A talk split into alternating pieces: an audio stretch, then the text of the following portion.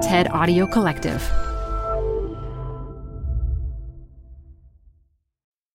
Hey, work lifers. I'm excited to share a special episode from one of the only podcasts I never miss Revisionist History, with my friend and mental sparring partner, Malcolm Gladwell. In each episode, Malcolm takes a look at something we all think we know, and then turns our thinking upside down. This season, Malcolm is exploring one of my favorite questions How can we learn to think more like scientists?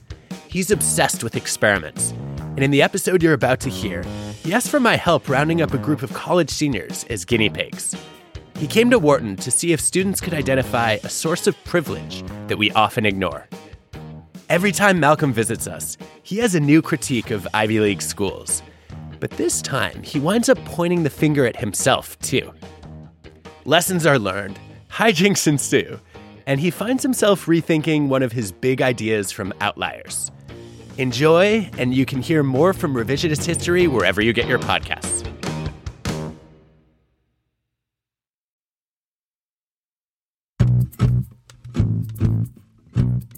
In the middle of our preparations for season seven of this, your favorite podcast, the Revisionist History team got on a train to Philadelphia.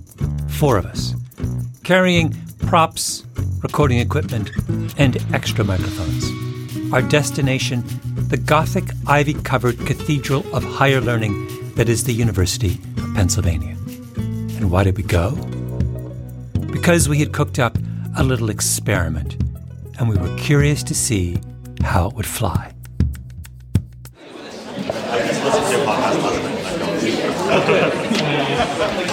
Thank you. Welcome.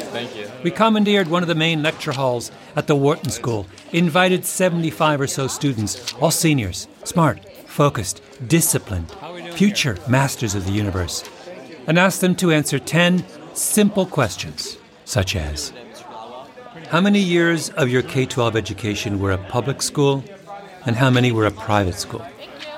At the time of your graduation from high school, how many continents had you visited? At any point during your middle school and high school years, did your parents provide you with a private tutor? How you doing today, Mr. Gladwell? Pretty good.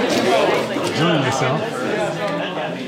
I looked out at rows and rows of eager students, hunched over their desks in anticipation, took a deep breath, and began. So, my name is Malcolm Gladwell. I am uh, the host of the podcast Revisionist History. The theme of this season of Revisionist History is experiments. And one of the experiments of this season uh, involves all of you. So, you guys are guinea pigs? Yes, guinea pigs. Because, in the manner of all guinea pigs, they were entirely in the dark about what we had in store for them.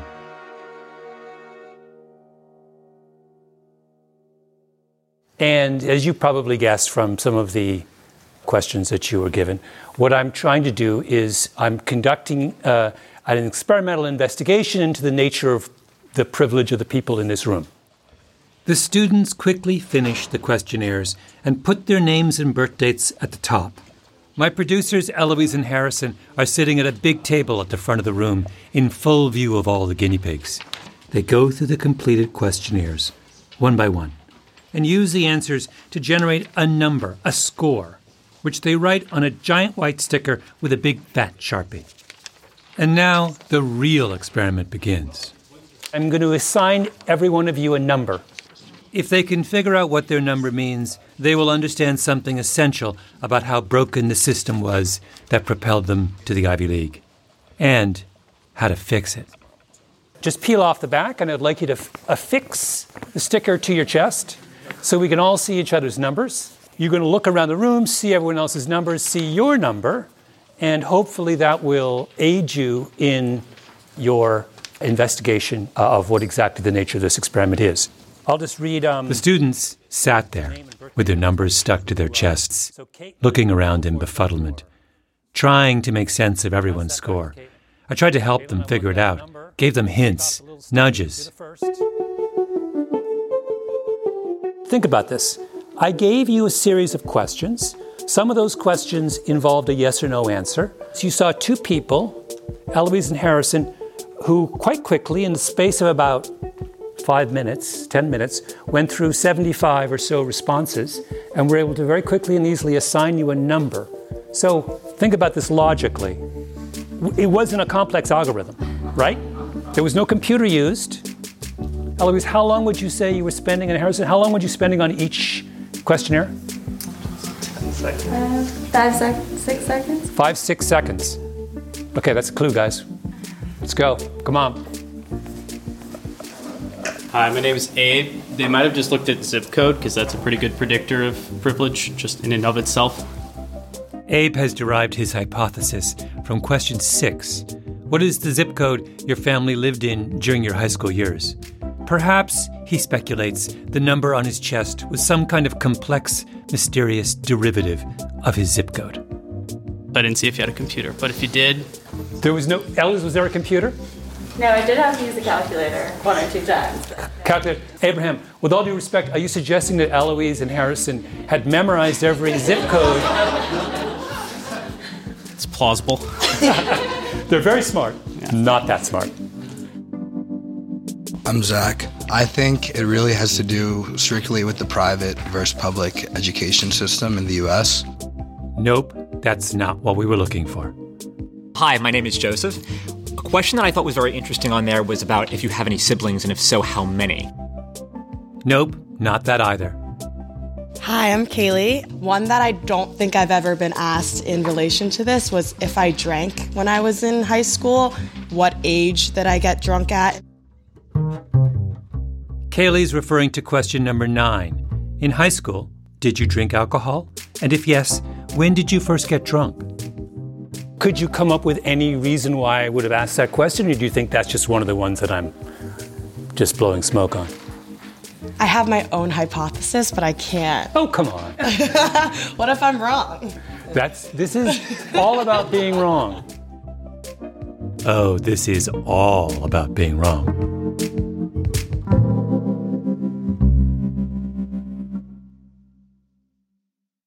Once upon a time in 2008, I wrote a book called Outliers, the first chapter of which was devoted to a phenomenon discovered in the 1980s by the Canadian psychologist Roger Barnsley. Here's some of what I wrote. The explanation for who gets to the top of the hockey world is a lot more interesting and complicated than it looks. Good Lord. I do not sound like I'm enjoying reading my own book. Listening to this part of the Outliers audiobook now, I'll admit I have some regrets about that chapter. We'll get to that, I promise. Anyway, it occurred to me as I planned our trip to Philly that I should talk to Barnsley again and go over his discovery one more time. Make sure I understood everything. So I called him up and asked him to retell the story of how, in the early 1980s, he and his wife Paula stumbled upon what has come to be known as the relative age effect. We were living in uh, Lethbridge, Alberta, and uh, we went to a junior A hockey team. It was the Lethbridge Broncos at that time. Barnsley's wife Paula started reading the game program, which had the rosters of both teams listed in it. Paula said over to me, Roger, when, when do you think all these hockey players were born? And I remember thinking to myself, well, you know, that's that's kind of a silly question. Uh, so I, I, did a quick calculation. I said, you know, Paula, their average age 18. Uh, it's about 1982, so they're probably all born in around 1964. And she said, no, no, no, I'm not talking about the year. I'm talking about the month. And I said, what are you talking about? And she opened up the page of the program where they had listed the roster of the team. And it just jumped out at us, just jumped out that the majority of these players were January, February, and March, and then you, you seem to get the odd April and May, and very few in the fall. And I said, My goodness, that's just remarkable. He went home and expanded his search further. Everywhere he looked in competitive hockey, same thing. For some reason, most players were born in the first part of the year. And that's when that famous 40 30 20 10 by the quarters of the year showed up. The famous 40 30 2010 phenomenon that he's talking about is what, in Outliers, I referred to as the iron law of Canadian hockey. Quote, In any elite group of hockey players, the very best of the best, 40% of the players will have been born between January and March, 30% between April and June, 20% between July and September, and 10% between October and December. End quote. Now, why is this? It's because Canada is obsessed with hockey, and coaches start picking players for all star traveling squads at the age of 9 or 10. Since the eligibility cutoff for Canadian hockey is January 1st, that means the coaches are choosing among nine year olds who are as much as 12 months apart. And 12 months age difference at the age of nine is a lot. The January kids are bigger and stronger and more coordinated than the December kids, which means that the January kid is more likely to be chosen by the coaches for the traveling squad, which means, in turn, that they will practice two or three times as often, play more games, have better coaches, better competition than the kids left behind. And what began as a completely arbitrary advantage based on a quirk of birthdays turns over time into a real advantage. The same phenomenon holds true in other sports soccer, swimming, you name it. You can find the relative age effect everywhere. And of course, it also applies to the classroom. Teachers aren't any better than coaches at disentangling ability from maturity. So, relatively older kids in elementary and middle school end up getting more encouragement. They tend to get better grades. And they're more likely to be chosen for things like gifted and talented programs. Meanwhile, relatively younger kids are more likely to be diagnosed with learning disorders or flagged for problem behavior. I cannot tell you how many parents have come up to me over the years and said, Because I read your book Outliers, I held my kid back from starting school, and it was the best decision I ever made. Of course it was. But parents holding their kids back doesn't solve the problem. It just creates a relative age effect arms race. There's a fancy private school near me where so many parents of younger children have held their kids back that now the parents of the formerly eldest children have responded by holding their kids back. Whereupon the first set of parents are increasingly holding their kids back a second time, meaning that there is at least a theoretical possibility that in the most competitive corners of American private education, some kids may never graduate from high school. Maybe I should have seen all that coming when I wrote Outliers. I should have made it clear that I was not trying to teach neurotic upper middle class helicopter parents how to game the system. I just wanted schools and sports leagues to stop behaving like idiots. So, Barnsley's paper on relative age effect came out in 1985.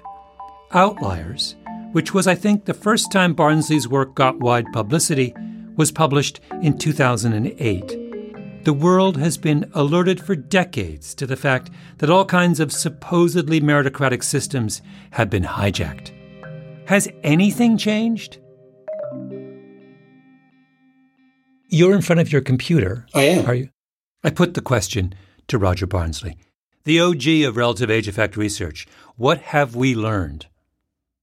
Can you Google the roster of the Canadian junior hockey team, national hockey team for 2021 22, the current roster?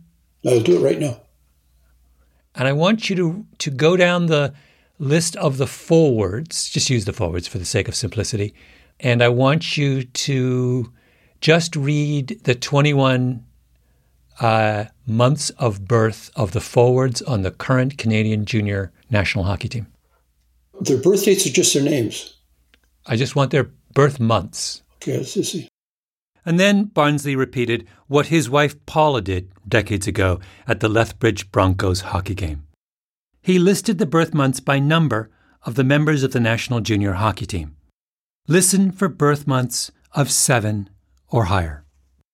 2, 10, 1, 1, 1, 2, 11, 8, 4, 2, 10, 5, 4, 5, 2, 6, 1, 3, 1, 1, 5, 3, 2, 4, 7, 1. It's the same thing. It's the same thing. They've learned nothing. It's the same phenomenon you saw you saw this 40 years ago. The iron law of Canadian hockey is still an iron law. Isn't that funny? Roger, it's not this is- funny at all. It's depressing. Very depressing. Very It's- depressing. Here we are, both Canadians. We're, we are we are citizens of a country that cares more about hockey excellence Yep. than anything else. Let's be clear, anything else. and we are leaving an astonishing amount of talent on the table, Exactly. and we're refusing to learn. One of Canada's own prominent academics 40 years ago said to the hockey establishment, "What are you doing?" Yeah, that's right. And they didn't. They haven't done anything. Canadian hockey hasn't done anything, but maybe revisionist history can.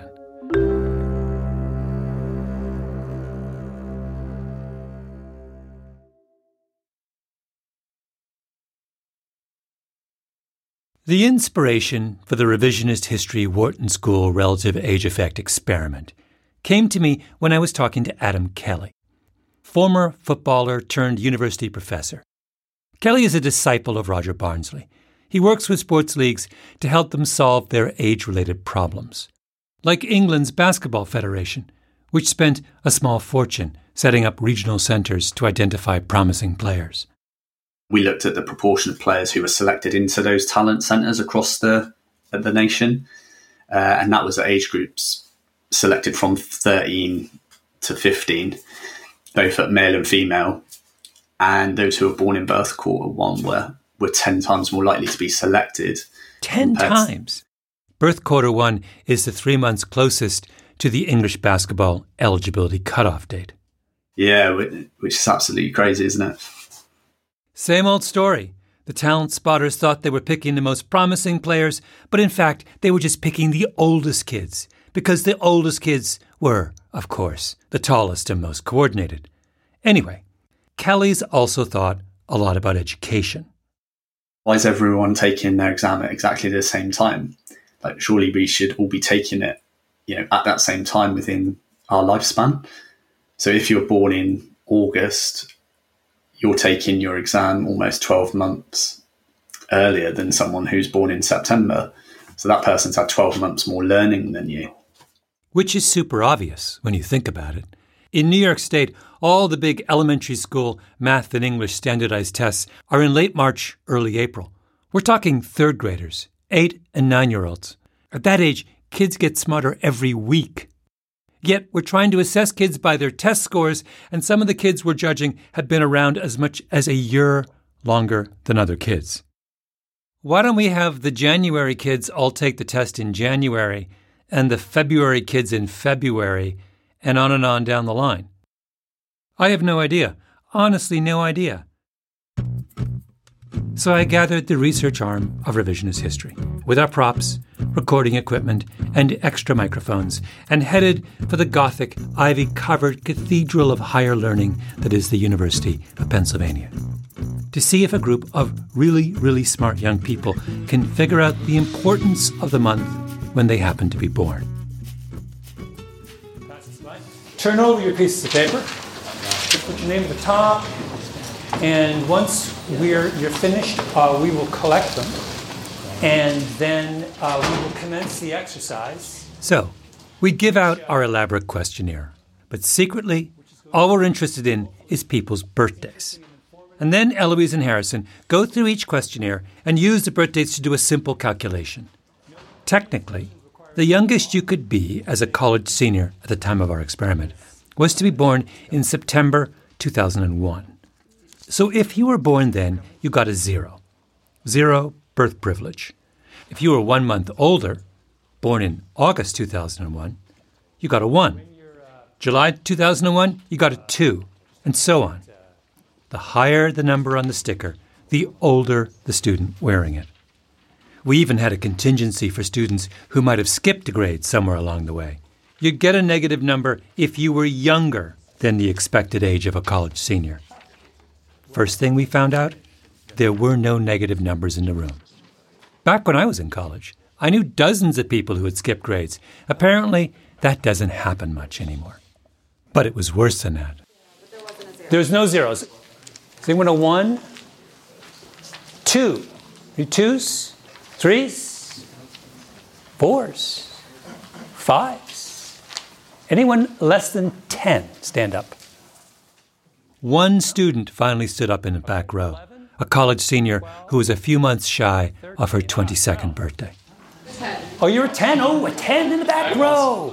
Oh, another 10 emerges. We've got the 12, we've got these 12s, and we've got some 10s. Take a look. This is bananas. This is as bad as the Canadian national junior hockey team. In our sample of students from one of the world's most selective universities, there were no young seniors. None, not even close. There was no one at all who had been born in 2001, which is the year you would expect most seniors to be born in. At one point, a student started talking about her experience in a gifted and talented program. So I asked for a show of hands. Do you mind me asking, how many of you guys were, were in gifted and talented programs? Wow, basically all of you. Which makes sense, right? These were a group of relatively old students, and being relatively older makes it more likely to get into a gifted and talented program. And getting into a gifted and talented program makes it more likely to get into a school like Penn, which is why our group of seniors that day at Wharton were all really old. What begins as arbitrary advantage hardens into privilege. A simple fact about their own success that our students still hadn't figured out.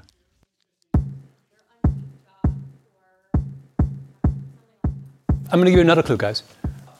The particular dimension of privilege we're interested in measuring, I'm going to say with a great deal of certainty, is in this room the sig- most significant form of privilege or lack of it that you would have experienced as students. At this point, I've pulled out all the stops, trying to help them. I've had people with the highest numbers stand up. At one point, I made everyone with a number over 20 get up from their seats and line up against the wall. They were still guessing, but it was like they were throwing darts with a blindfold on. There were pretty um, clear demographic similarities at the top end of the spectrum. Um, racially was the most obvious in my eyes. Um, yeah. But also just in general that there were very few at the low end of the spectrum Yeah. was also noteworthy. How do you feel about being in the higher number group as opposed to the lower number group? Um, I mean, it's just a fact. Like it is. It's an. I, um, I'm. I would say I'm coming into it. I was. I'm aware of my privilege um, as a as a white woman, but I think it's about what you do with that privilege that's important. And then, after 40 minutes of floundering in the shallow end of the revisionist history research pool, a group of students in the front row put their heads together and then raised their hands. We have a hypothesis. That's Adam. Everyone in this front row group had the highest privilege score we handed out 24 plus. Of course, they figured it out first. They were the oldest students in the class. Next to Adam was Joseph. He was wearing a suit and a tie. Yeah, we, yeah, we have a hypothesis, uh, 24 plus, is that a, a significant factor here um, is age, our absolute age. Yes. Like, how old are you? Because we're all a bunch of old seniors over here. Yeah. Older than usual. Yeah. Eureka! Phase one of the experiment was over. Now, phase two. Because I intended to ask them if they wanted to do something about their arbitrary privilege.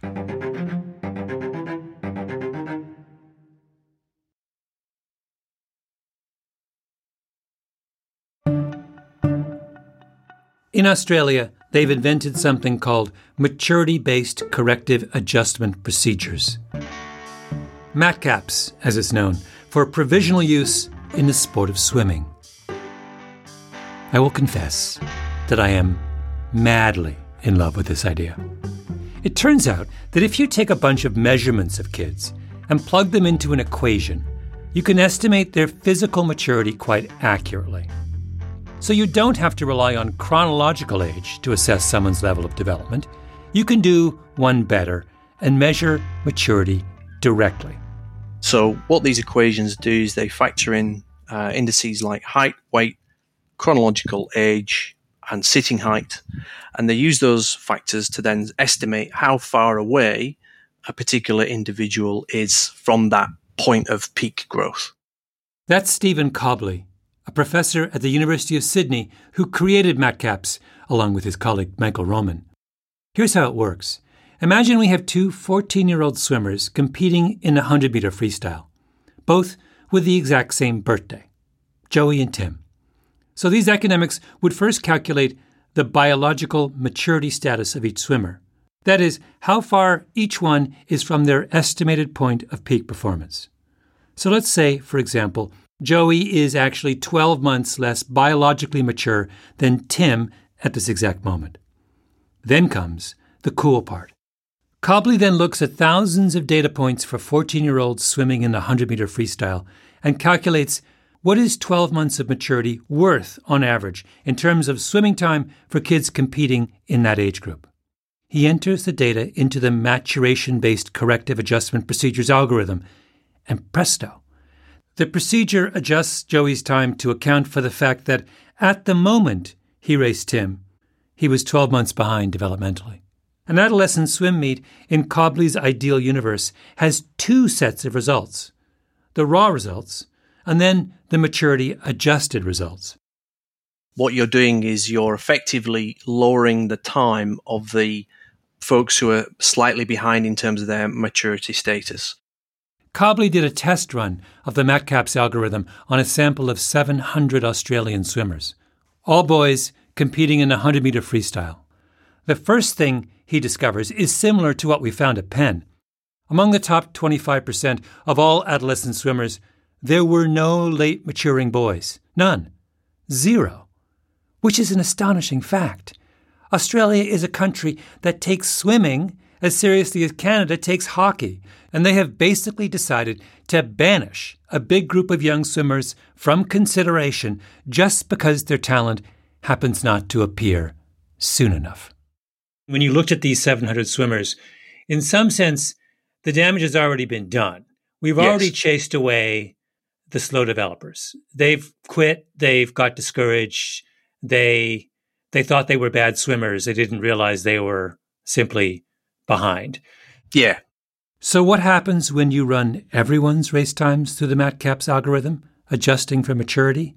The order of finish in every race changes. The really talented swimmers, who just happen to be slower to mature, now have a chance. They used to be lost to the system. Now you can tell who they are. Now you can go up to young Joey and say, I know you didn't make the final, but take a look at your MatCaps time. You might be the best swimmer out there. So, what's the most somebody moved up? But we've seen large percentages. We've certainly seen big changes in ranks. So if we we've got cases for events where someone who was outside, let's say, the top twenty, suddenly was in the top three. I read your paper, and the first thought I had was, oh, wow, this belongs in the classroom, right? When you identify who gets into special gifted and talented programs, or when you decide who just isn't smart enough, or when you look at who you discourage and who you encourage, you've got to be making the same mistake, right? Yeah, I, I think so. I think the cautionary bit that we have to remember is it's that old question of yeah, but how far do we go? So if we're going to factor, if we are going to factor relative aging in education or biological development in education adjustments, shouldn't we be factoring in other things that we know are influential? Absolutely. Why wouldn't we? Well, exactly. Why wouldn't we? If we've developed a better way of identifying talent, why wouldn't we want to use it everywhere? Back at Wharton, I climbed up on my soapbox. I talked about how MatCaps had freed swimmers from the tyranny of birthdays, communicated my enthusiasm for bringing the Australian Revolution to the shores of the United States. So in Australia, they started to do this. 11 year olds are all swimming the 100 meter freestyle. Uh, we've got 12 kids. We have, you know, an order of finish. Then they run the times through an algorithm and have a new order. Now, would you feel comfortable with all of your, if you go back to your K through 12 experiences, would you feel comfortable if they ran all of your test scores through an age correction algorithm? Around the room, I saw young people of promise, focused, eager. They would be my disciples. I was so full of excitement, I put the question to a vote. Yes or no? I say, do a show of hands. Who likes the idea? There was a great stirring and rustling. My heart leapt into my throat. I thought I had brought the birthday rights revolution into the heart of the lion's den. I looked up, looked around, and nothing. No roar of support. Only a long, cold silence. I've never seen less enthusiasm for a great idea in my life. Wait, what is the matter with you guys? A young man spoke up first. Well, it's like, to be completely honest, it's to be selfish about it. It would probably have hurt our chances of being right here in this room, because I'm old for my grade. I did well on my standardized test scores. Maybe if they readjusted it, I would have been more in the median. He was a 22 year old senior in college. So selfishly, I would say no. It's not a good idea from a societal standpoint. Perhaps. So you're being honest. I'm being honest. Yeah. It's like Yeah. saying, uh, you know, legacy admissions or something like that. My father went to Penn and my mother went to Penn. Oh, you're drowning in privilege. Exactly. I'm drowning in How did privilege. you- You know, if, if we get rid of this, you know, but I'm just going to be honest. That's fantastic. Who else wants to? Then Mateo raises his hand. He is an 18 on his sticker, an age privilege advantage of a year and a half. And I think that's a poor idea because it assumes that everyone who is older is like always going to be smarter, and everyone who's younger is always going to be less smart. I've seen some pretty old people do some terrible things. Um, No, no, no, Mateo. That's not what it does. Well- it's, it's neutral. It just adjusts for the age gradient. but I, I want my score to be my score. But wait, wait. I want to. I want to. Can I just harp on? You said you want your score to be your score. Yeah. But why is why is an adjusted score, a score that accounts for your degree of maturity, somehow less characteristic of who you are than an unadjusted score? I would have thought the opposite. A score that doesn't include information on your level of maturity would seem to be more artificial than one that does.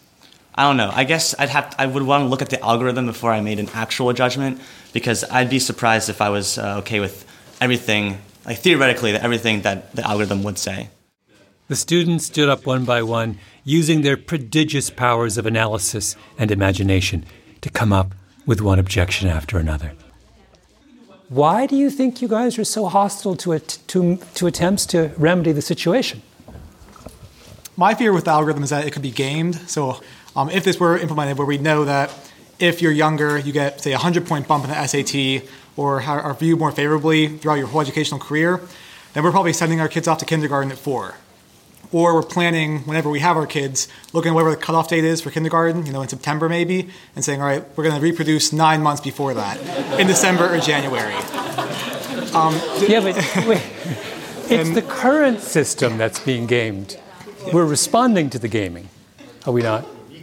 Yeah, so so I guess the, the fear is that the the algorithm could be regamed. Um, Yeah. And yes, exactly.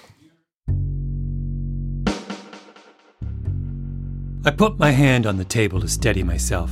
My head was spinning. These were the children of outliers. Children raised according to the rules of a game I kind of helped set in motion. And now, the consensus among 75 elderly Ivy Leaguers was that the system should remain rigged in favor of the elderly. The apple cart must remain upright, with the shiniest and oldest apples on the top. Now, do I blame them? No, I don't. This is what happens when we give up on fairness as an essential principle. All that remains is cynicism. The students of Penn do not see the point of changing the system because their parents did not see the point of changing the system. And their parents didn't see the point because the schools didn't see the point. And the schools, for goodness sake, can't even rise from the slumber of their indifference to see that it makes no sense to give everyone an assessment test on the same day. We game the things that we've given up on. I tried my best in Outliers, but I subtitled the book The Story of Success, and if I learned anything from that afternoon at Penn, it's that we want to think about success as a word to describe ourselves, our own progress. But it's not really people who are successful, it's the systems around us. Great students and great hockey players come from great teams and great classrooms. And if you want to judge the success of those teams and classrooms, start by looking at their composition. Like, when was everyone born? And if we can't get that one right, God help us with everything else.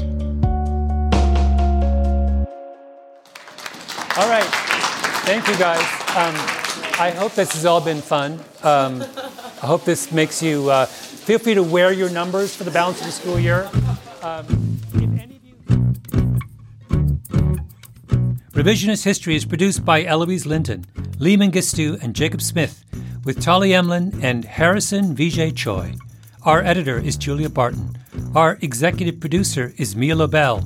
Original scoring by Luis Guerra, mastering by Flawn Williams, and engineering by Nina Lawrence. Fact checking by Keisha Williams. Special thanks to Salman Ahad Khan for production help on this episode. I'm Malcolm Gladwell.